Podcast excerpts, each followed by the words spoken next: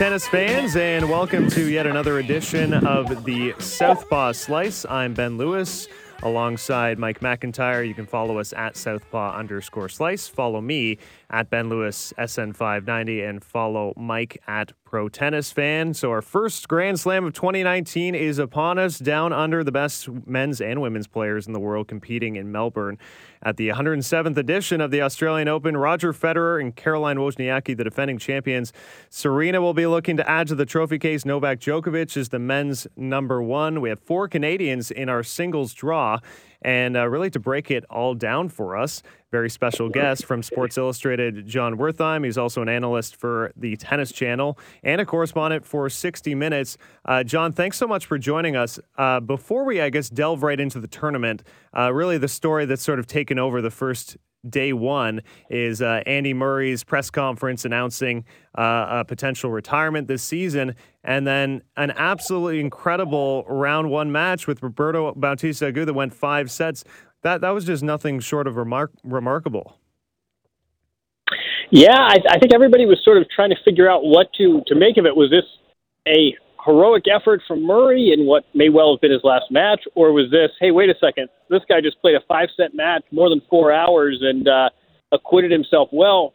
Maybe this gives us hope it's not the end after all. But, uh, you know, I, I think it's one of these things where these retirement decisions are always very hard. It's always hard to speculate about an athlete and injury. And I think, honestly, Murray himself isn't entirely sure where he is with this. I mean, it's a, a quality of life issue, it's how competitive do I want to be, and am I willing to settle for a level it's less than what I thought? You get the feeling he's still trying to figure this out. So maybe this uh, was the last match he's played. Maybe it's just the last match he's played in Australia. Maybe he's reconsidering this. We'll we'll see.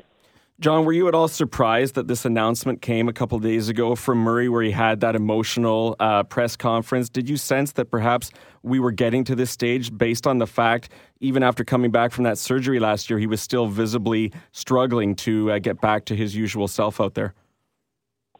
Yeah, I, I think you're, uh, you're you're absolutely right when you say visibly struggling. I mean, with the naked eye, you could see that he was pretty severely compromised. And hip injuries uh, and tennis are a bad bad marriage, bad combination. There's some injuries you can play through. There's some where you can compensate, but a hip injury is is pretty fundamental. And you know, he played a practice set here against Novak Djokovic, who's number one player in the world, Murray's rival. They're born within a few weeks of each other.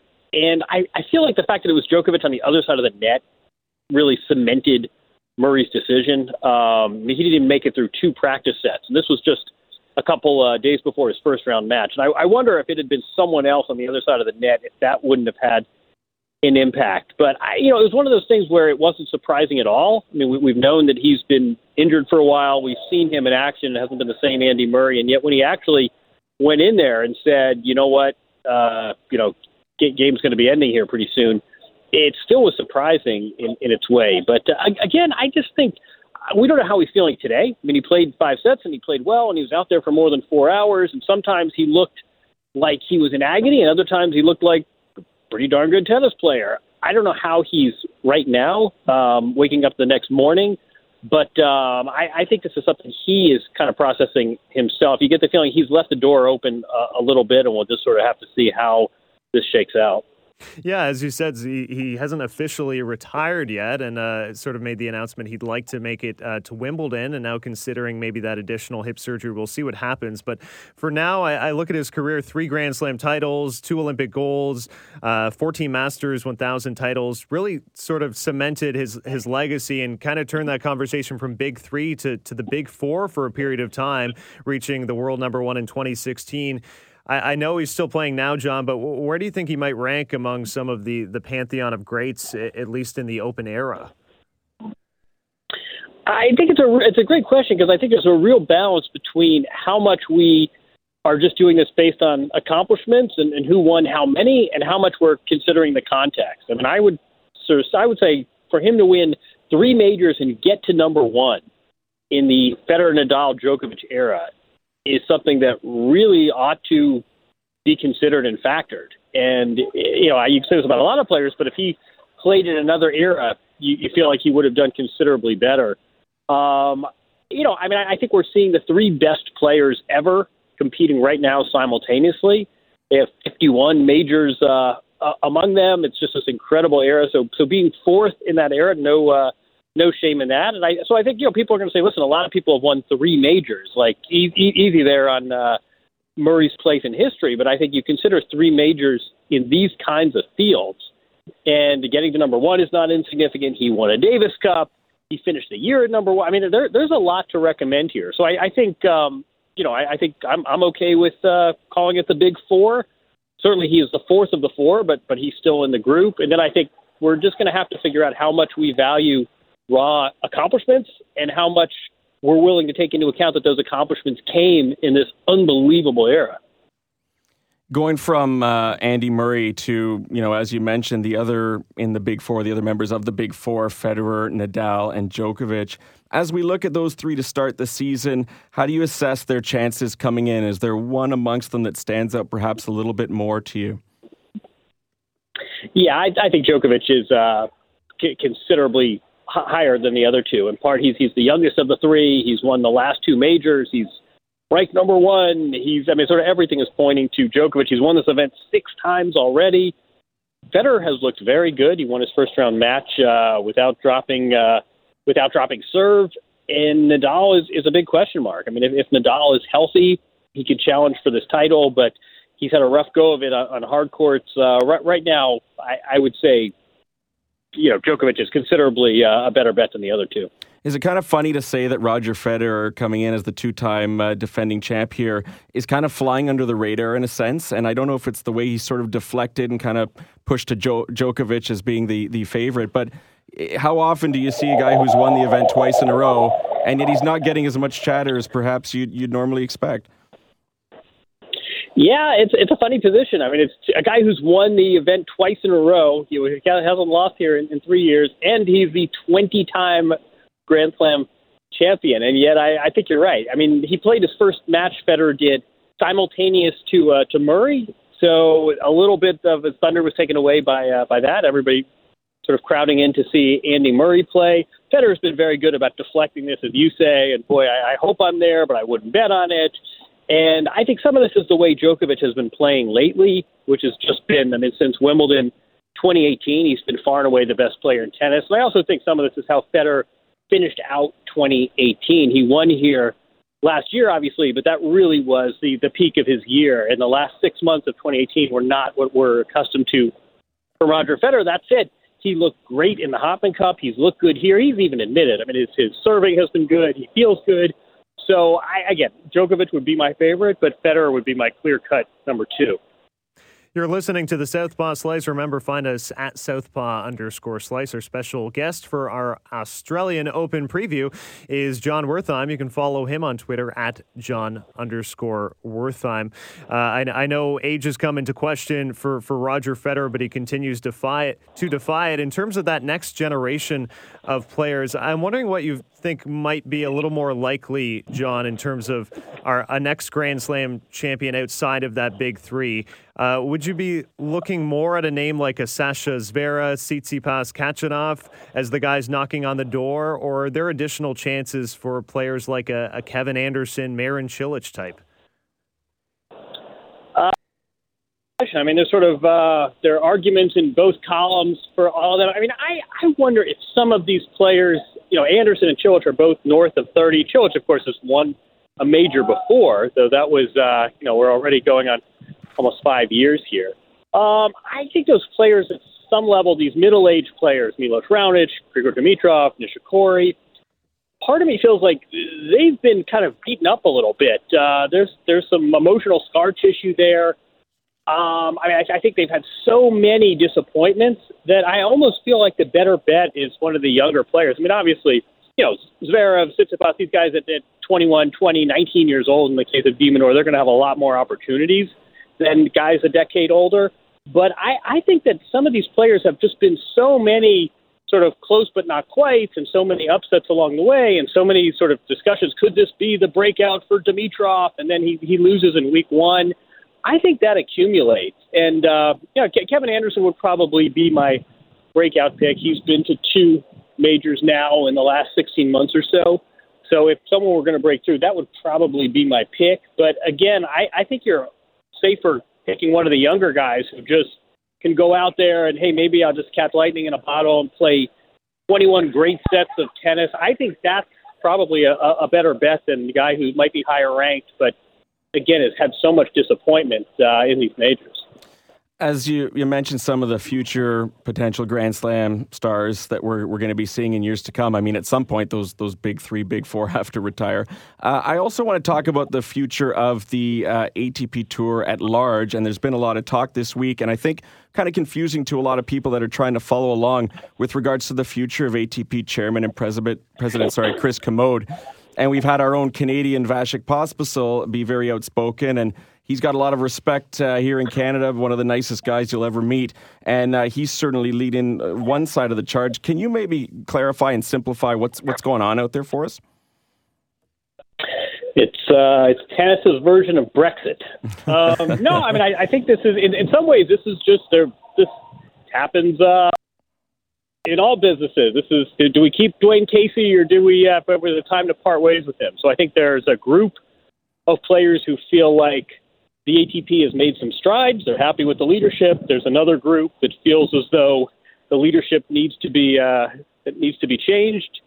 I think the fact that everyone is kind of, as, as you alluded to, everyone's kind of glimpsing this. What is this world going to look like when these three towering champions are no longer? It's easy to sell the sport when uh, you trot out Federer, Nadal, and Djokovic. It's a bit of a different sell when you have players that are, are less accomplished and less well known. And I think that. Uh, there's definitely uh, a, a schism. You know, I mean, there's, there's definitely tension in the ATP about are we ready for regime change or do we like uh, the continuity? And uh, there was a, a player discussion Saturday night before the Australian Open started, and I think the big takeaway was we're going to keep discussing this and reconvene uh, at the Indian Wells event in early March and discuss it again. But there are definitely two factions here, and uh, you know, Pospisil wrote a note to players ranked 50 to 100. He's clearly in the regime change camp, but uh, again, there, there are players on the other side as well who say, listen, this is a critical time for men's tennis. This is not the time to install a new leader. So we'll, we'll see how this plays out when it gets put to a vote, but there, there's definitely tension there. Well, uh, we'll shift course to the Canadian players, and, and, two of them will be in action on day two. Now, now some of our listeners might might wake up and listen to this podcast, and uh, the matches will will have gone final. But uh, you alluded to Milos Raonic, sort of in that middle age bracket now in his career, and has uh, dealt with uh, you know a myriad of injuries throughout his career. But at the same time, he's been to the semifinals before in the Australian Open. Is this first round matchup with, with Nick Kyrgios maybe sort of the blockbuster match of, of day two that people are going to have their eyes on? And what's the consensus maybe around Milos and his chances to, to push for a second week here? I think this is one of these matches that everybody circled. I think at some level it depends on which Nick Kyrgios shows up. The guy that uh, has been pegged as a future major winner, or the guy who right now is – outside the top 50 and uh, sort of who knows where both his head and body are. I think Milos Raonic deserves an awful lot of credit for what he's done with his career. He's done everything professionally. He does not have this this huge fund of talent the way other players do. I think it's going to be hard for him to win seven matches in a major under different conditions, under this kind of heat, uh, at, at his physique, at his size having said that, he and Nick Kyrgios are, are quite a contrast. And a guy who is, uh, you know, probably wasteful with his talents and Kyrgios, and a guy in, in Milos who has maxed out his talents. And uh, you know, for Nick Kyrgios, this is what happens when you don't take things seriously. You your ranking drops, and you are in danger of, of facing a, a good seeded player right off the bat. It'd be a big disappointment for Nick Kyrgios at the Australian Open to start his year off with a loss. But if you go by the rankings, uh, you know he's he's not supposed to win this match. So uh, a bit bit of an unfortunate match for both players. I'm sure Milos isn't thrilled about playing a talented guy, a guy who's been in the top 20, a guy who's going to be a crowd favorite. But this is what happens when uh, your ranking drops. And right now, Kyrgios at number 51 uh, is in danger of facing seeds early. I'll just uh, follow up with the, the, other Canadian in the bracket. And uh, as you mentioned, Milos Raonic might not be viewed as the fund of talent, maybe more the business like, efficient type of player. And, and then we have the, the young phenom in Denis Shapovalov, who I think is viewed as one of these electric up and coming talents who has the style and the flair. Um, is, is he big outside of Canada? Are people go- going to sort of flock to his courts to, to see him play? And uh, is he another player who's in the mix and can be just a dangerous matchup for anybody. Yeah, I, I think that uh, we're waiting for the grand. You know, we're waiting for the the major breakthrough, and I think uh, Shapovalov is one of those players that purists and hardcore fans have identified as a real talent on the rise. But I think uh, in this sport, you make your bones at the majors, and sort of we're still waiting for that quarterfinal or that, that great week two performance for, from Denis. Unfortunately, if you look at the draw, he uh, is, is likely to face Djokovic in the third round. So, uh, on one hand, that's a big opportunity. On the other hand, you, you don't want to go too far down the road of talking about him as uh, a favorite when he plays the, the best player in the sport, um, you know, but potentially on uh, the, the middle week into the tournament. But no, I, I think long term, uh, there's a lot to like in Denis. Again, I, I think some of this is, is physical. He's, he's flashy, the one-handed backhand, a, a good athlete. He does not have Raonic's issues as far as sort of a, a lumbering physique. Denis is very light on his feet. Um, I think you also like sort of temperamentally. I mean, he he competes well. He has a good level head on his shoulders. You wish maybe he had a bit more in, in the weapons department. But if you're projecting what's the upper ranks of tennis going to look like in you know five six years, I think he's he's squarely in that conversation. Hey, Jon, thank you so much for uh, taking the time out of your busy schedule there in Melbourne. We know that you're uh, quite involved with a variety of uh, different uh, tennis uh, sources this week, to say the least. We, we look forward to chatting with you again down the road and following the progress of our young Canadians. But uh, thanks so much and enjoy the rest of the, the fortnight there. You got it. Anytime. Thanks, guys. That was Jon Wertheim. You can follow his work from Sports Illustrated, also an analyst for Tennis Channel. And uh, thankfully for us, breaking down the uh, two Canadians on the men's side of the draw. Keep in mind for our listeners that yes, they are playing on day two. We're recording right now. So there is the possibility that you tune into our podcast tomorrow morning. I would hate to say they're both out. I would love to say they're both in the second round. We don't know yet, but uh, I like the I like the first round matchup for Denis Shap- Shapovalov against Spaniard Pablo Andujar, who doesn't really have any weapons to bring to a hard court. I think it's the perfect match for him to kind of get his feet wet and get into this tournament. Yeah, and there's a lot to be excited about for both of them if they do advance. Um, poor Milo, she's going to likely have to face Stan Wawrinka in the second round. Yep. Which is just oh God, what a brutal draw to start out, not just with uh, Kyrgios, but then to follow it up with with a guy of Stan's magnitude, who's uh, starting to make some some progress. I feel like as well as he's still coming back from things.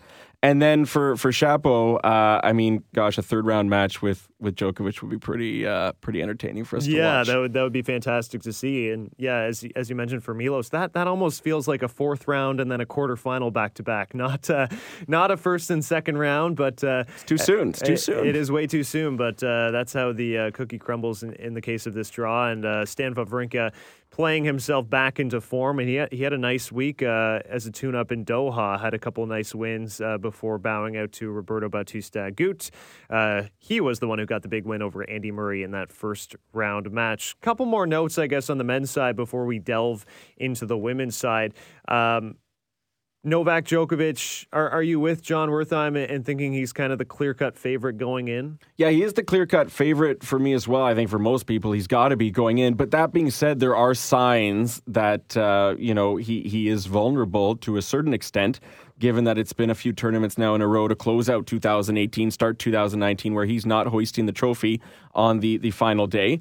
And uh, I think also we got to be aware that, you know, at his stage of the career, what matters most – is performance in the Grand Slams. And that being said, boy, Wimbledon and the U.S. Open was he was he ever good? And you know he's going to bring that mentality to uh, the Aussie Open, uh, a slam where he's uh, you know won six times before, as as Jon mentioned to us. So uh, certainly the number one uh, favorite, uh, but there are others that I think, and, and it'll be interesting to watch how things start to to play out here. certainly already, even on day one, just to look at some of the results from uh, from yesterday. Really, uh, a couple of upsets in, in a sense. Uh, Tomas Berdych, who didn't do all that much in 2018, strong start to this year, uh, where he uh, did well in Doha, making the finals there, and then dispatching the 14th seed Kyle Edmund six three six love, 7 5, which has really got to be a disappointment for Edmund, uh, not just the scoreline, but uh, semifinal points from last yeah, year. That, yeah, he was defending a lot, uh, which is I, am thinking back to Edmund's first round match actually last year, and he beat Kevin Anderson I think in five sets in the first round. So some heavy hitting first round matches back to back years for Kyle Edmund.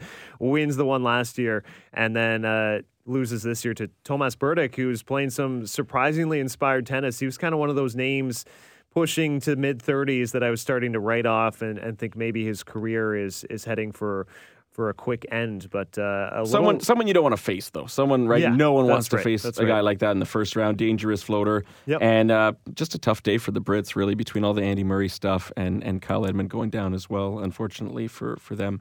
Yes, he was. Uh, he was pro- probably the next uh, British hopeful in there. Interesting for Novak Djokovic to me. He gets the top end of the draw and the potential semifinal on the bottom half of the draw would be Roger Federer, Rafael Nadal. Of course, some bullets to dodge for both of those players there to make that happen. One potential round of 16 match I was looking ahead to, which could be great, would be a Tsitsipas Federer match. That would be very entertaining and fun if we could if we get something like that. Yeah, and they just played each other uh, last week at the Hopman Cup with yes. Federer winning in, in straight sets via two tie breaks. Uh, obviously, Hopman Cup, totally different type of uh, event, being a, an exhibition and having the men and the women together. So it's uh, you know a little bit more in, enjoyable for the players, not so much a cutthroat type of environment. But it was neat to see them play for the first time. I'd love to see it happen officially for the first time in a, in a Grand Slam event. So yeah, we're hoping fourth round that that, that can can come to be. Before we uh, jump over to the women's side, let's do this instead of making terrible predictions and blowing this.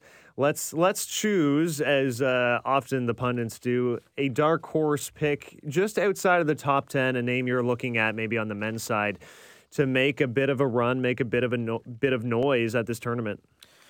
Oh boy, I'm going to go with uh, either of the Russians, whether it be uh, Karen Khachanov or Daniil Medvedev, because both have progressed so much over the last year um, and and have so much talent. Have already got some some wins against big players.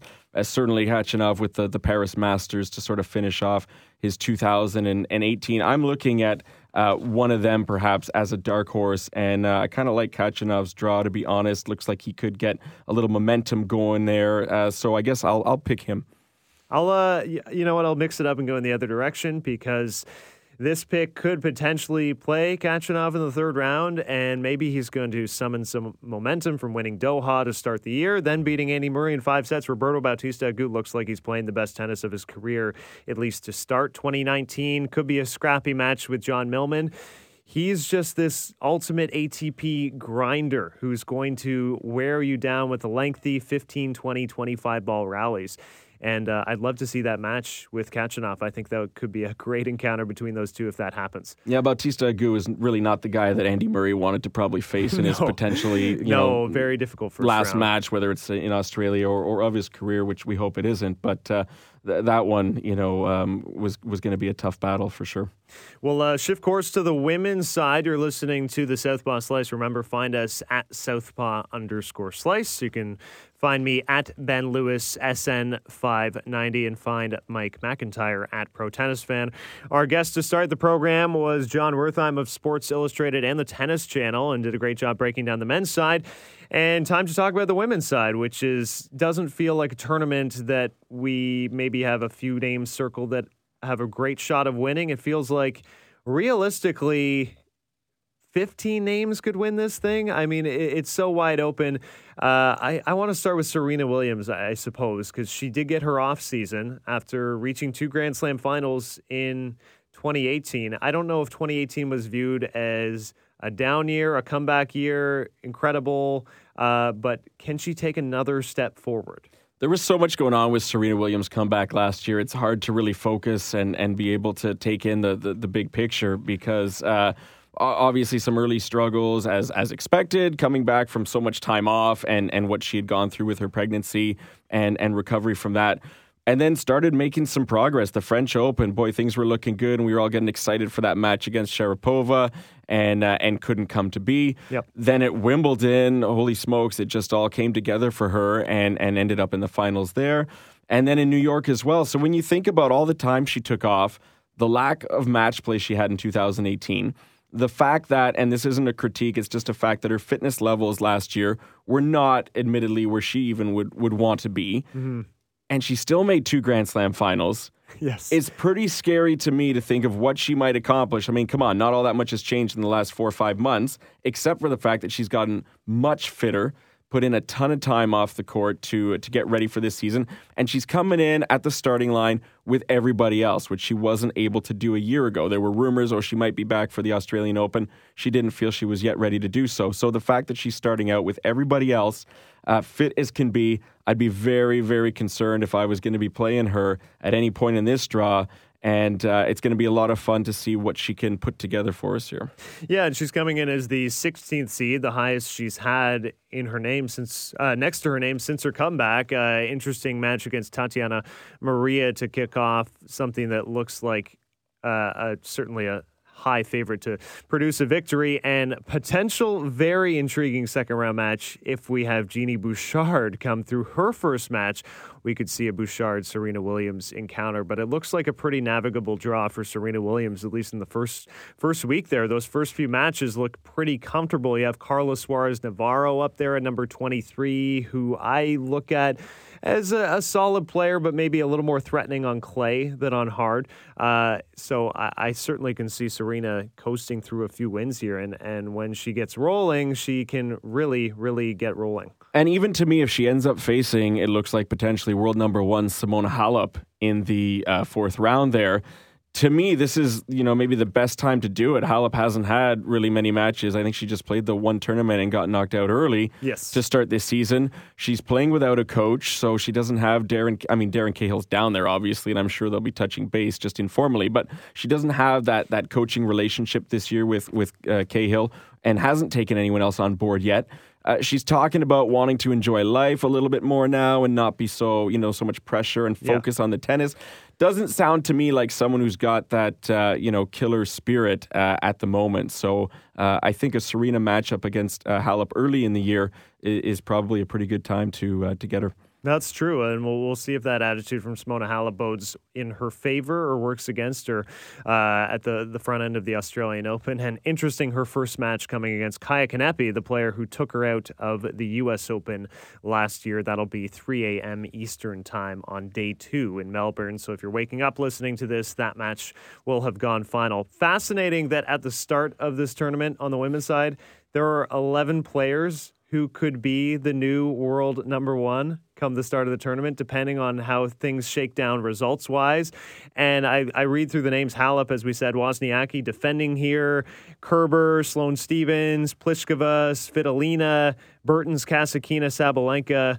All of these players, Osaka, pardon me, all of these players seem capable uh, of winning winning seven matches in a row. Is there any name or a couple of names that maybe are standing out to you more? It's just remarkable, first of all. I mean, at each Grand Slam now, it seems like we're having this conversation at the beginning. Okay, these are the list of players that could be the world number one at the end, and there's so many of them. 11 seems like an awful lot. But yeah, you look at that list, and, and there was no one really there that would surprise me if they ended up being the last woman standing uh, in about two weeks' time. Are there names that jump out at me? Yes. And uh, I know it's been eight slams in a row now with uh, with a different woman, uh, you know, ending up victorious at the end of the tournament.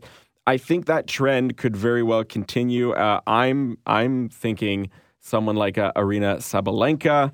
Uh, or or an Ashleigh Barty who's looked good also early this season and has the home crowd support behind her. Um, those are my my two sort of picks. I think they're in the same quadrant too. Uh, you know, unfortunately, but uh, Sabalenka in particular just looks so uh, physically um, fit and and just menacing out there on the court. Hits such a hard ball. We look at what she did with with Sharapova early in the season and yeah. just taking that hard hitting game but to the next level and just doing everything as you mentioned earlier to me off air a little bit better than than Maria. Uh, I've said it before, but I felt at the U.S. Open she could have had a real big run, but she was stopped by eventual champion Naomi Osaka. Uh, and just 20 years old. There's so much to look forward to there. And she has so much self belief, and on the court just looks like she's so dialed in to me, that's a scary player to face right now. Yeah, absolutely. A, a, name we've talked about in the past on our podcast a lot. Still in the top 10, number six in the world, Alina Svitolina. She's, uh, do, do we call her kind of the Sasha Zverev of the women's tour, awaiting that Grand Slam breakthrough? And uh, I don't know if it comes here in Melbourne, but uh, maybe some weight is a bit off her shoulders considering how, how strongly she finished uh, 2018, winning the end of year title. Yeah, she got a lot of flack last year and for a lot of different reasons, not just related to her results on the court, but just the overall transformation she seems to have gone through over the last 12 months as she's trying to find the, the right formula to break into that Grand Slam circle. And I think the comparison with Sasha Zverev on the men's side is probably a pretty decent one, although she is uh, two or three years older than than he is. But the fact that she finished last year so strongly at the WTA finals, uh, really good, I think, just for also her mental well being. Yep. So hopefully coming into and likely coming into this season, feeling just a lot better about herself as a tennis player overall. Uh, that being said, you know, and, until her and, and Zverev have that breakthrough where they get to at least a semifinal of a major, you know, people are going to keep wondering and we're going to keep talking about it and it's impossible to, to predict and say, yeah, I think this is the tournament where it's going to happen until they go out there and prove that they're they're capable and, and ready to do so. And there's still uh, plenty of players who who have proven they are capable.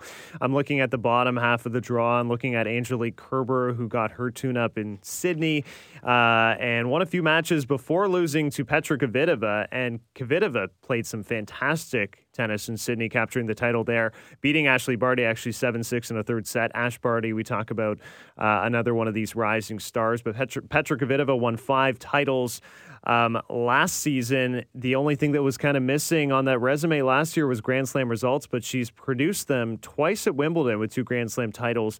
I also wonder if if a name like Kvitova is, is someone who could push into the second week and, and give herself a chance to contend. Yeah, certainly. I mean, her success in 2018 at non slam events kind of got overshadowed by the fact that she didn't have that moment at, at any of the majors. Uh, that would be a player that I think a lot of people in the tennis community obviously would be very happy to see her be able to translate that success one more time at a slam level, given all that she's been through. I mean, it's absolutely remarkable that she's even playing after that that awful uh, attack that she had uh, over a year ago, and how she's come back uh, so strongly and just picked up, uh, you know, right where she left off, if not even stronger somehow. So uh, Kvitova is one to watch as well. Look, I'm looking at this draw. Come the third round, we're going to have so many matches that could be finals at any other tournament on the tour. That's right. And that's the fun of the WTA tour right now, I feel like, is this incredible depth, all these personalities, these different types of games, young and old. To me, the WTA tour has like the perfect mix of athletes right now and 2019 should be another you know wonderful season for for uh, the tour and its players and its fans, of course. Yeah, I'm just looking at a, a third round potential blockbuster. Maria Sharapova came flying out of the gates over uh, uh, sort of an unknown qualifier, winning six love six love, and Caroline Wozniacki also through to the second round. That is a potential third round match. Uh, Wozniacki against Sharapova. Obviously, if you go back maybe five six years, we're looking at that match as a semifinal. But here we are today. Maria Sharapova, the 30th seed, uh, against the third seed of Wozniacki. That would be a very fun, compelling match. We already had a couple upsets early on. We talked about Julia Goerges maybe as a bit of a Canadian killer, uh, but she exits first round a bit surprisingly to uh, Danielle Collins, the American, in three sets. French Open champion Jelena Ostapenko already out. So, you know, the seeds are going to drop sometimes like flies on the women's side. And we've had this conversation before. I think it is actually more about depth and strength of the tour rather than weakness. Yeah, it was fun to watch yesterday, last night, early in the morning, however you want to term it. Uh, for Julia Goerges, it was uh, maybe a little Canadian karma coming back at her for those for what she did to, to Genie and to Bianca uh, last week uh, in Auckland. But uh, yeah, that was an upset, I'd say for sure against against Collins. And then uh, Sakkari, who took the first set against Ostapenko 6 1, but then Ostapenko came storming back, looked like she had the momentum until all of the Greek fans came over to the court uh, at the conclusion of the Tsitsipas match and just absolutely tilted the balance uh, in that match. They were so loud, so vocal. Uh, you, you, had to feel a little bit bad for Ostapenko because it was an entirely different. It was like they transplanted it into Greece for a Fed Cup match, and that definitely had an impact in I'm propelling sure. Sakkari to the uh, the victory over Ostapenko. Yeah, we'll uh, we'll wrap up with the Canadians because our our topic of the week last week at this time was Bianca Andreescu's incredible run in Auckland to the finals at the ASB Classic, uh, reaching her first career WTA uh, final and just making a tremendous surge. The 18 year old from Mississauga and competing in Melbourne this past week and qualifying with three match wins. Now, she plays technically tonight against the qualifier, 9 p.m. Eastern. So, uh, look, there's there's a possibility when you listen to this, she might be out of the tournament. To me, though, this is already resounding success for Bianca, taking another step forward following the success in Auckland. Yeah, it's the second slam main draw that she's qualified in her young career. And uh, she didn't get to qualify for a, a main draw in 2018. It was actually the year before at Wimbledon where she uh, first made it as a what 16 almost 17 year old or just turned 17 year old i guess. So you know good for her to carry that momentum forward not be too tired not be too banged up uh, and she got through qualifying you know with as little time on court as you could hope for because two of her three opponents retired with uh, their own injury issues. So nice to see her in there and then in terms of her placement in the draw, she didn't land against Pliskova. She didn't land against Sabalenka. I mean, there were some very dangerous players waiting for a qualifier there, and that could have been a very difficult uh, start for her.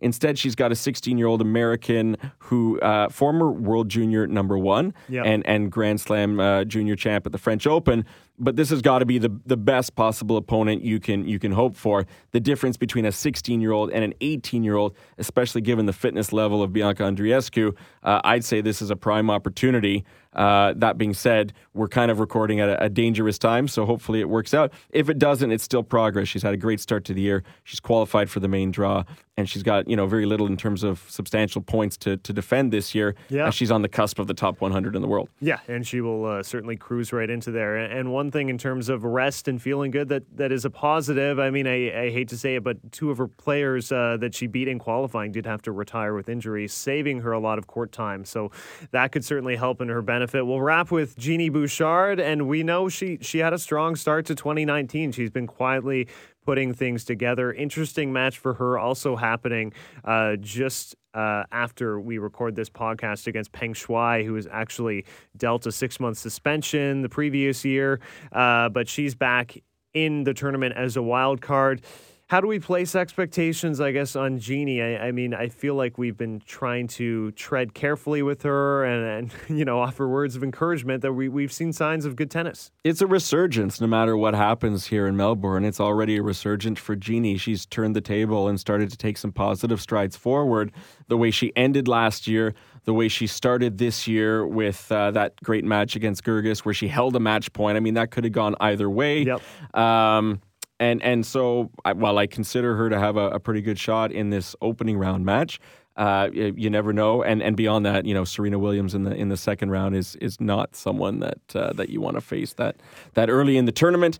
But regardless, for Genie, I just think her her body language, her um, you know, what she's saying in, in interviews, and just how positive she's appearing for the first time in in quite a while. Yeah. I think it really bodes well for her this year. She's already back inside the top 100. She's reclaimed the the Canadian number one uh, ranking and uh, and I, I think that you know a, a, top 50 type of return for her is now something that I can see us talking about as a possibility. Yeah. Where a year ago at this time, you know, not so much. Mm-hmm. And uh, right now, just inside the top 80 at number 79. I hope we get, uh, if we can call it a blockbuster match, at least in Canada, of seeing Genie Bouchard just get an opportunity to face Serena Williams, see where she measures up, and uh, you know, not getting blown off the court, seeing if she can compete at that level uh, with someone who's won 23 Grand Slam titles uh, would be great to see. Uh, thanks again to Jon Wertheim for joining us for Australian Open preview. And we will be back as well next week when we will be a week through the tournament. And I'm sure we'll have much more to talk about